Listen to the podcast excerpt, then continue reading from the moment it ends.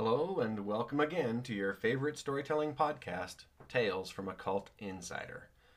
I, again, am your host, chief storyteller, and happy ice cream eater, Jared Garrett.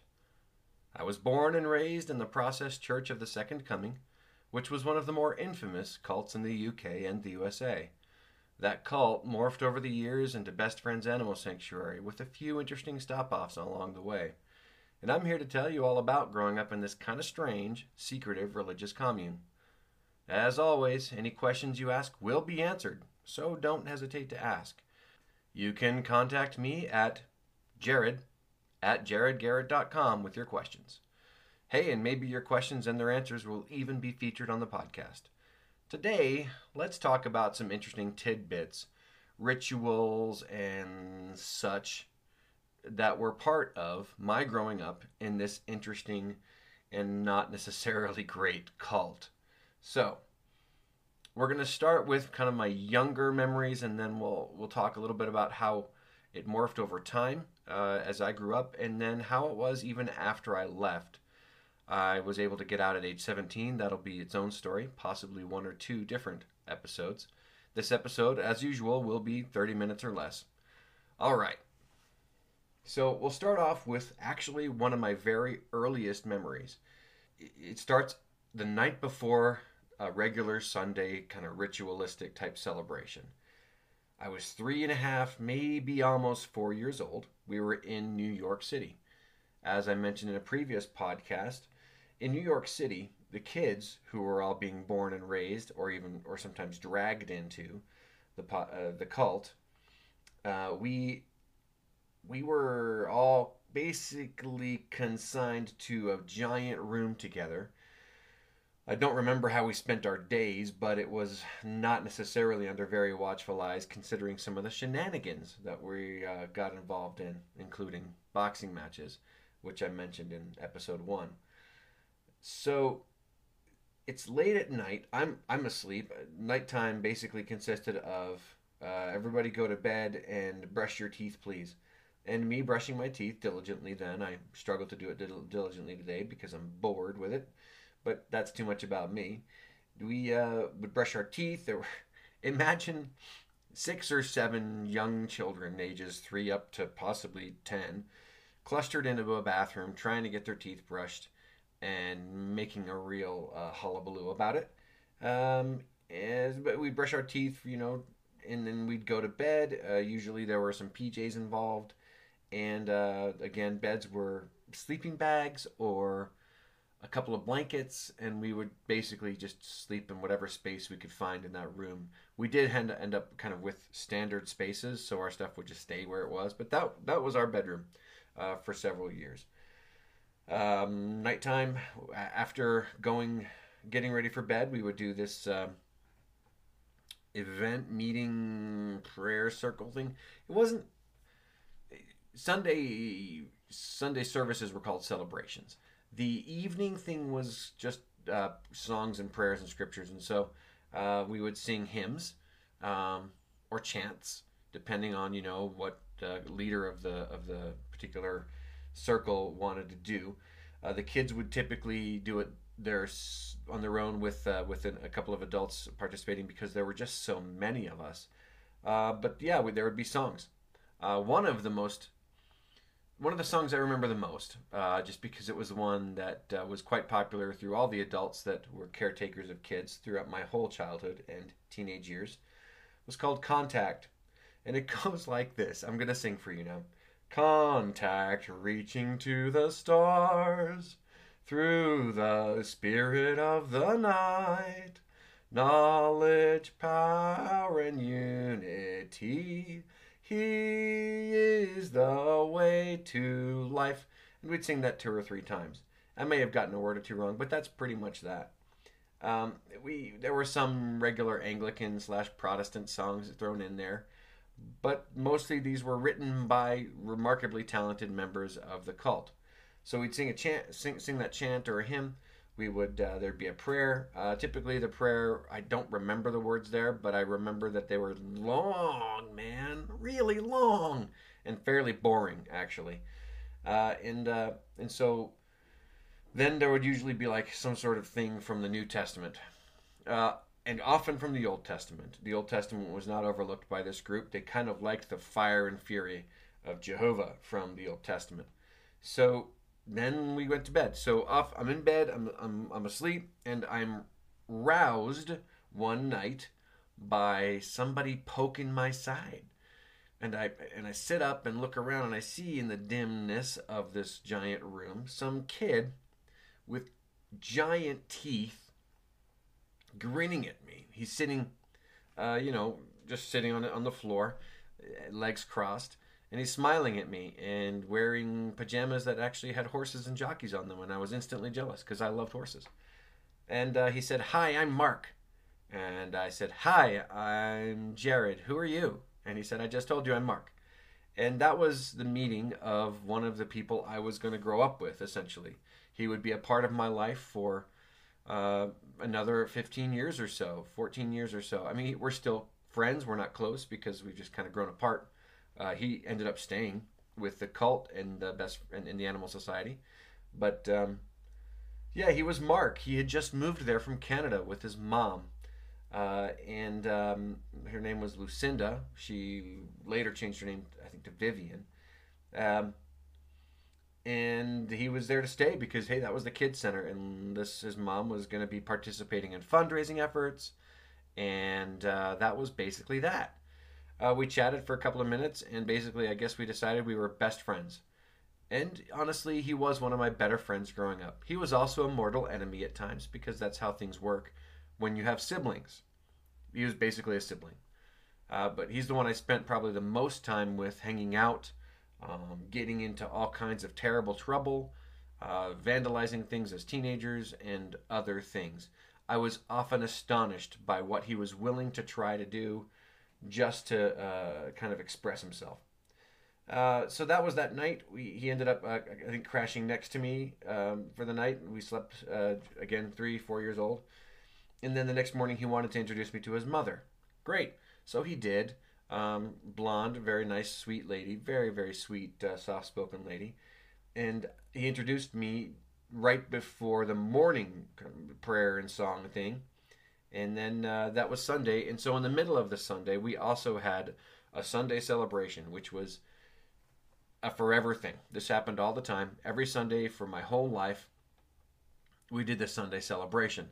The Sunday celebration consisted of uh, starting with a song or two. Uh, there were also some prayers and stuff here and there. Uh, several speakers would say things of importance, you know, guidance and uh, scriptural type things. Um, but that kind of came later. During the Sunday celebrations at this time, mostly they were candlelit uh, and candle smoke filled. Rituals of um, kind of preaching of odd things around, like Jesus Christ being um, Lucifer's brother, or Luc- the same person as Lucifer, but being kind of a flip side. Um, things about uh, how, you know, the world, the, the the kind of the world itself out there was fallen and broken and trying to ruin humanity. How we were not living up to what we were supposed to by our divine creators and benefactors, um, how uh, when we got reincarnated, apparently reincarnation was a thing, uh, we'd have to pay for doing terrible things, uh, and there was always a lot of singing. I mean, this was, I mean, goodness, this was the mid-seventies, mid to late seventies, and um, these folks were former hippies, right? So much singing, lots of long hair on dudes and ladies, uh, very heavy-duty black and crimson cloaks and uh, heavy-duty chains with kind of a pendant of an iron cross, which was kind of funky looking. It's on the logo for the podcast. And everybody would hold hands and sway and sing songs. I, I learned to sing uh, Sweet Chariot there uh, while holding hands with a bunch of adults and kids. I was always very uncomfortable holding other people's hands. I didn't want to have that kind of physical contact with people I didn't know very well or like. And I didn't know any of those adults. I actually don't remember any of the adults from that time except for as people taller than me who were trying to run my life, essentially. That's it. I don't remember anybody specific whatsoever except for that flash of Mark's mom. So they just were always kind of an other, a group, a side, uh, doing their own thing. But this Sunday and other Sundays, uh, the ritual again, singing and exhortations and preaching of their odd doctrine. Hey, any doctrine could be odd, I suppose, from whatever, depending on your perspective. And then bringing new adherents into the cult, which was always interesting, and it also morphed over the years too. Uh, sometimes that, in general though, it was, if somebody was meant to, or intended to join up, they would say, "Does is there anyone who would like to join?" And then some plant in the crowd would say, "There is one," or often it was a woman, "There is one."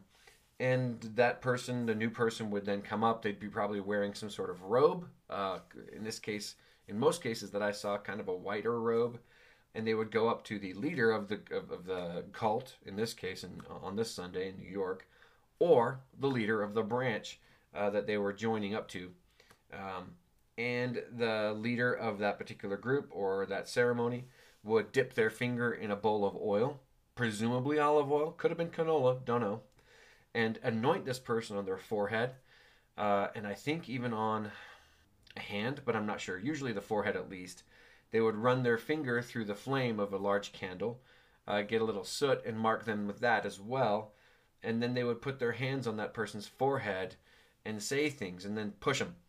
Um, not push them hard, not like those, um, the, the, the very uh, enthusiastic kind of Baptists and, and revivalists. Just kind of push them off. And they would sometimes fall, uh, overcome with whatever they were feeling, and people were always there to catch. And um, that was that. There was also incense during these things, not like the waving braziers of incense or anything like that. Just a pot or a bowl of incense. And, uh, you know, that was basically it. So that was a Sunday ritual. Sometimes during Sunday ritual, um, as we went along, you know, there would be opportunities for other people to come up and perform something or to play something. So you'd get a musical number by some very good guitarist or pianist. Uh, somebody would read a poem or uh, some passages from some scripture, from verse from some truth-telling type book. Um, and that was kind of fairly harmless stuff. Uh, very strong smells. I can, as I talk about it, I can smell the candle wax, and I can smell the incense. And I can smell the people, honestly, and I have a sense of crowding from uh, waists and legs from that particular kind of day in New York. Um, and uh, day-to-day ritual type things at that time of life, it was all about, you know, saying God bless you to the adults, having God bless you be said back to you, uh, making sure that you were always really deferential and respectful towards adults. You would call them by their first names. And uh, the names of the people are an interesting thing, and that is also informed and informs my life. They would take upon themselves names either from the Bible or from some mythology. My mom was born Catherine. That was her her name given by her parents. But when she joined the cult, the which was called the Process at the time, she changed her name to Seraphina, which is a beautiful name. I think it's a great choice. And I never knew that though. I mean, honestly, I, I had no clue about that. From a very, as soon as I knew, can remember, I was calling her Magdalene. And um, she had actually taken upon herself just a completely different new name, uh, last name as well, Saint Clair, don't know why. But I called her Magdalene. I didn't call her mom or mother. I didn't see her as my mom or mother. I saw her as this woman named Magdalene who had given birth to me, and so we chatted sometimes. Um, I only found out that she had had the name Seraphine or Seraphina, I think it was. Uh, boy, let's see, it's twenty eighteen. In twenty ten, or twenty eleven actually, because I, I reconnected with, well, I connected for the first time with some people who had been in the cult years and years ago and then had left. And this is actually a lot uh, enabled by Facebook. Uh, yes, there I'm a part of several private, completely secret groups. Uh, in which I get have conversations with former members of this cult uh, from back in the early, early, early days, and also people from the modern day and the kids. We also have a group, but we don't talk much. Uh, we all have our lives. That's how it works, right, guys? So, um, yeah, ma names were a thing. My mother was Seraphine, didn't know that. Magdalene, as, as far as I knew, her whole life, despite having been born Catherine. Um, there were, you got John's, Peter's, Gabriel's, uh, Paul's, you know, these sound a lot like biblical names. Absolutely. Um, interestingly, Marianne de Grimston, mentioned in the first podcast uh, season or episode, she never changed her name. That was her name, period. Um, apparently she was exempt from any name changing or needing to, you know, change her life by taking upon herself some biblical name. Uh, it's, I don't know if there was ever a, a ritual for name changing, but as far as I, I know, there was not. People would just decide that their name was different, and they stuck with it, and the group would usually honor it.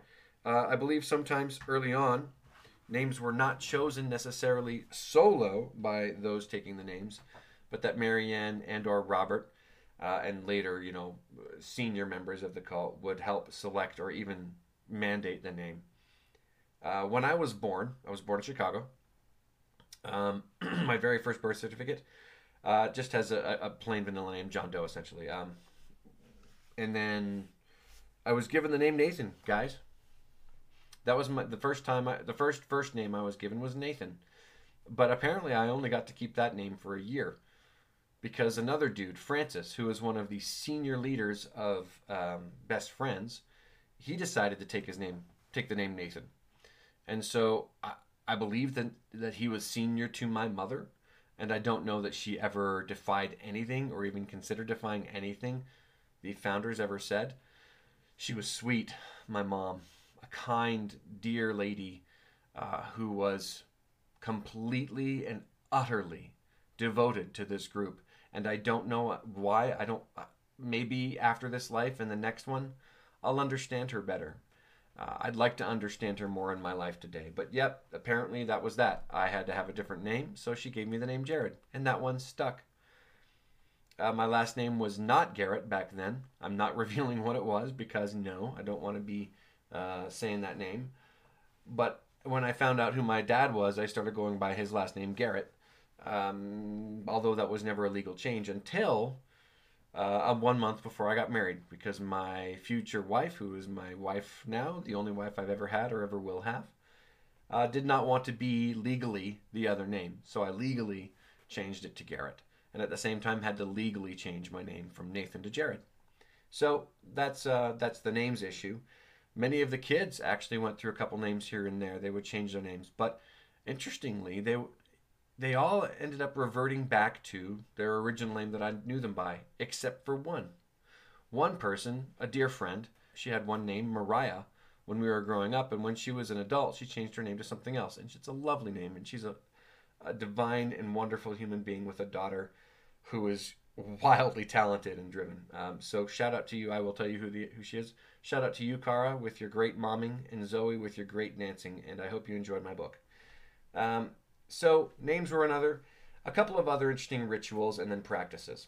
So um, the Sunday celebration morphed from uh, gloom and doom, uh, Satan and Jesus want your life and your soul.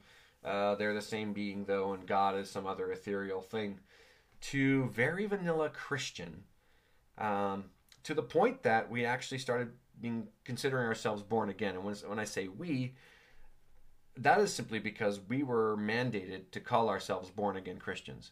We were told, uh, as as far as I know, I was probably twelve or thirteen when I was told that when somebody asked, I should say we're born-again Christians. I'm not sure why that became the doctrine that we had to follow, but it did. Uh, but as when I was around age eight or nine, um, I can remember having born-again being kind of this new thing that the cult was going into and going through.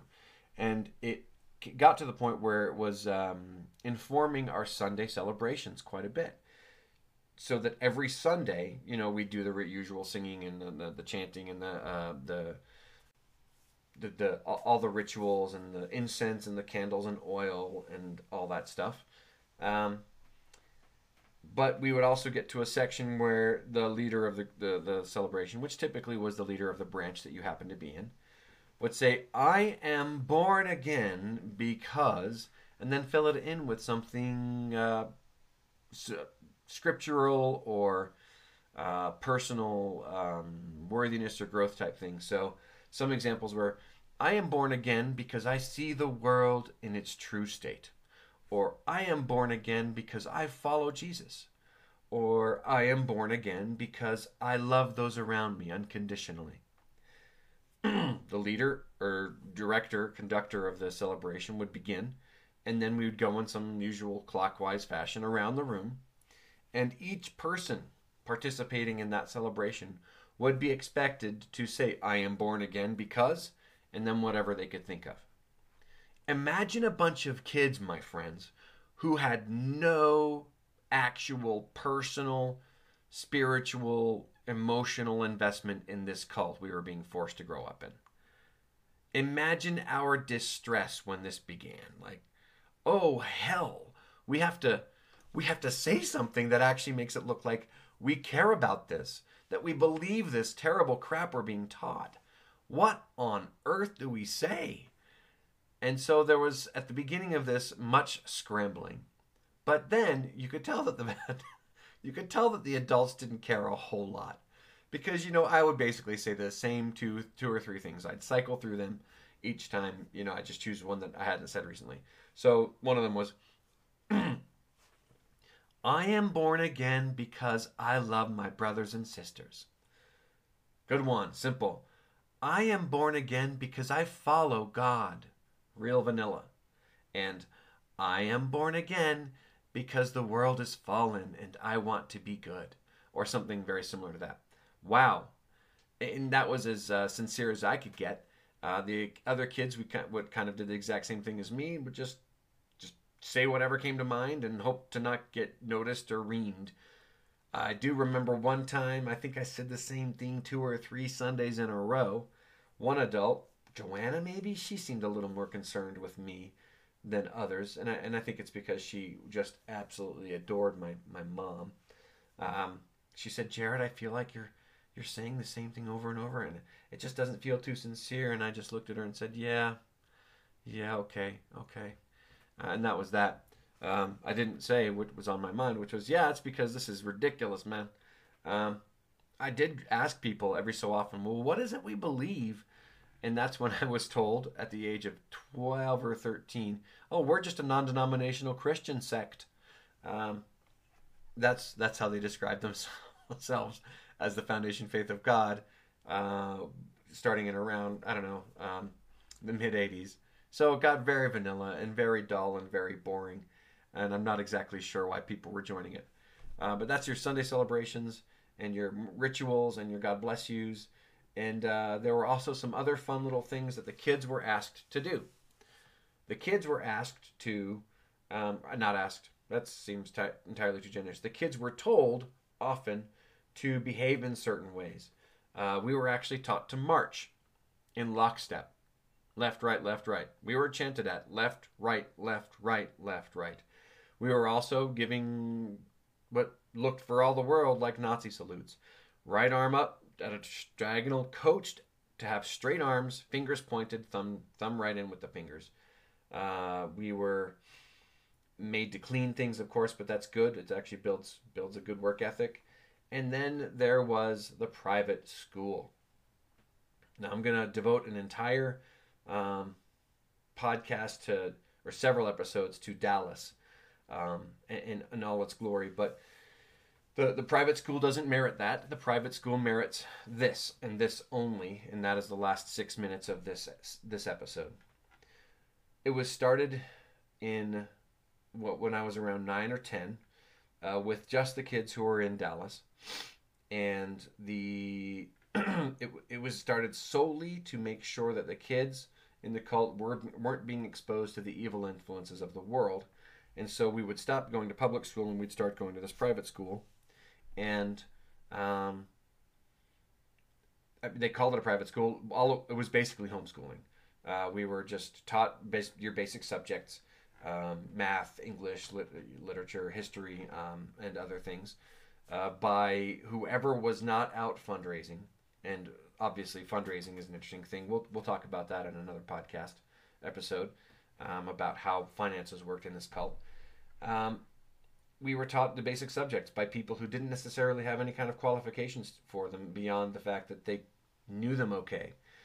We got really lucky, though, in that our uh, French teacher, he spoke great French. He was he, he, fluent in French. Sadly, not a great teacher. Uh, we had some other great teachers who weren't great at their subjects, but they were very good at teaching. So shout out to Bridget. Man, your love for us, your devotion to trying to get us to learn. Uh, thumbs up. I didn't learn a whole lot, but I still remember um, writing history songs based on Beatles songs. Maybe that's why I don't like the Beatles very much. I don't know. But Faith School, it was called Faith School, this private school. And it was overall general and normal. And uh, after some time where they had their, got their finances together, they actually rented a house uh, in Dallas, some distance from where the boys lived. Yes, boys and girls were in segregated housing. Some not too far from where the boys lived. Some a little farther away from where the girls lived. It was on a street called Bowser. I remember that because Mario, no. I remember that because that's what we called the house, was Bowser. We called the houses by the street names that they were on. Um, and... Uh, We actually had, it was turned into schoolrooms. It looked like kind of a, a house or an office building, but we turned it into schoolrooms, several grades, or at least several grouped grades in, in the school, and learned. But the day always began with focus class. Focus class was their attempt to get us to focus, focus on our personal development. It was um, all about learning Scientology, similar stuff. Again, I didn't know this was Scientology until many years after I left the call. But let me describe some of the activities we would do. One was the acceptance step. The acceptance step was when they would line us up in chairs. We'd be sitting in these folding chairs that we all sat in for everything we did. And, but we would turn and face one other person. So there would be a row of one person face, facing one direction and a row of another person facing another direction. So there are, you know, fifteen or twelve people per side, all each facing each, uh, another person. And the acceptance step was to sit there, looking directly into the eyeballs of our counterpart with zero expression, zero reaction, zero anything, just at calm. We were supposed to be accepting. So that uh, is, that was, that's what the acceptance step was. That was all. Learn to absolutely school and control your reactions and hopefully your feelings. We were also, uh, for other, other steps that we would do, they were called steps. Another step that we would do would be the redirect step, where our counterpart sitting across from us would call us something or give us some sort of terrible insult, supposed to be sincere sounding. And we were supposed to be as sincere as possible and say, thank you, and then say a nice thing. So Mark might say, Jared, you smell like horse crap. And I would say, thank you, Mark. Your perception about smell really is accurate, and I appreciate your honesty. Um, why we did this, I don't know. There was never any reason for it as far as I knew uh, and know now. Today, I, I certainly see the use for it for me to, it trained me and got me started on the whole uh, meditative state where I, I would be, you know, one with my feelings and, and be able to turn, kind of turn them off in, in a way, uh, and then turn them on if needed. Another activity that we would do would be emotion acting. So we would be in a semicircle in a room, and we'd all be kind of facing each other, and then there'd be an empty wall at the one end, and we would be told to go up in turn and act things out. So I'd go up, and I was okay at this. Um, we were told to, whoever was leading the focus, which typically was uh, our, the caretaker of um, the girls, or the leader of the whole branch, Lucia, who was a completely insane, evil person at the time. I think that she's since toned things down. Uh, we were, they would yell, happiness, or happy, and we would have to act happy. Sad, angry, frustrated, scared, all the things. We were do. We would also do this, a change-up would be to have a phone book, and they would say, okay, read the phone book out loud, but make yourself sound this way. So read the phone book, but sound happy, or sad, so phone book. Uh, law office of Do it scared. Law office of uh, uh, take it of money and run. Um, and yeah, yeah. So uh, what this taught me to do was lie. And that is how I used it, was to lie very effectively to those people. And unfortunately to other people throughout the much of the early part of my life. So thank you, Rituals of uh, the Foundation Faith of God, for teaching me to lie and making me have to change myself to stop lying. And um, that's kind of the overall rituals of the cult. Uh, one final tidbit of ritual is that uh, the celebrations changed to the point where anybody in the group could actually kind of get up as long as you prearranged it. And I, despite hating the cult, and despite disliking very much the branch that I was in and the woman who ran it, and having zero religious fervor whatsoever, I was writing poetry, and I was trying to write message poetry, and so people would actually read my poetry and liked it, and so I ended up regularly standing at the front of the Sunday celebrations in Dallas, in one of, in the building that that we had for this, reading my poems, my message poems, to the gathered group. And one guy, after one of those, said, "Jared, that was beautiful. You moved me to tears." And that's a little bit a part of why I became a writer, because I wanted to have that effect on people. But yep, there was Jared, one of the most angry people you ever did see, at least getting some attention and some uh, kind of validation, because he was writing and reading poetry in the cult he hated. And that's all for today. Come back for the next episode. We'll talk a lot more about being a little kid and being surrounded by little kids, essentially being an orphan uh, in this cult, and some of the things that we would do. Thanks. Talk to you later.